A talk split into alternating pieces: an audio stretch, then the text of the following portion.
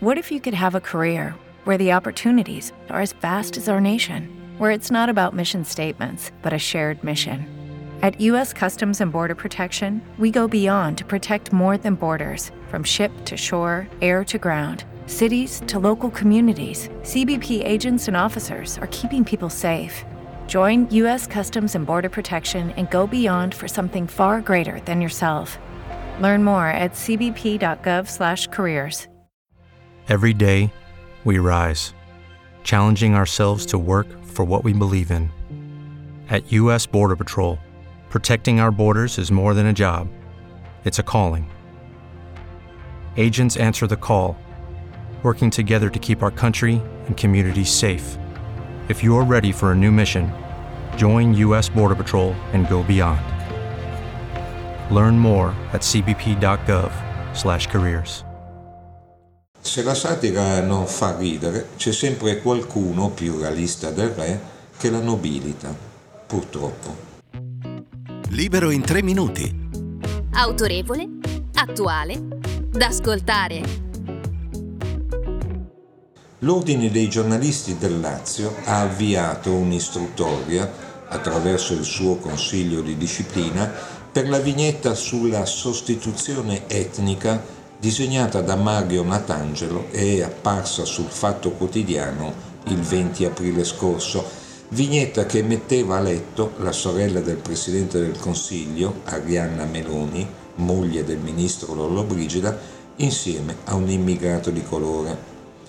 Come la pensiamo su questa vicenda lo abbiamo già scritto. Pessimo gusto e poca satira, perché la vera satira mette nel mirino i potenti, non i parenti dei potenti.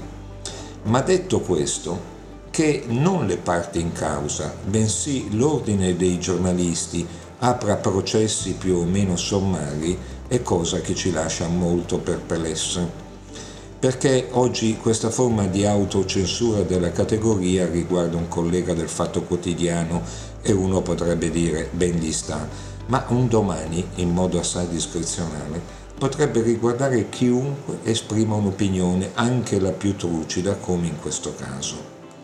Lo dico per esperienza.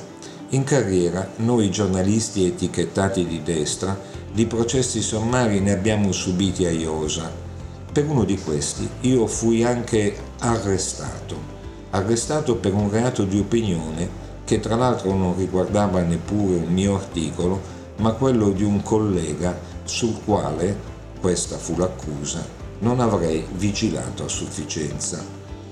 La punizione più severa, credetemi, per un giornalista non è quella di finire davanti a una corte marziale, bensì quella di perdere la credibilità e l'autorevolezza, in altre parole, quella di perdere lettori.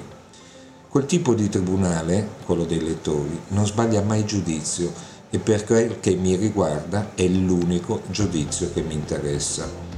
Avventurarsi viceversa in iniziative censorie produce solo l'effetto inverso, cioè trasformare in martire, o se volete in paladino della libertà, anche chi in realtà è soltanto un cretino.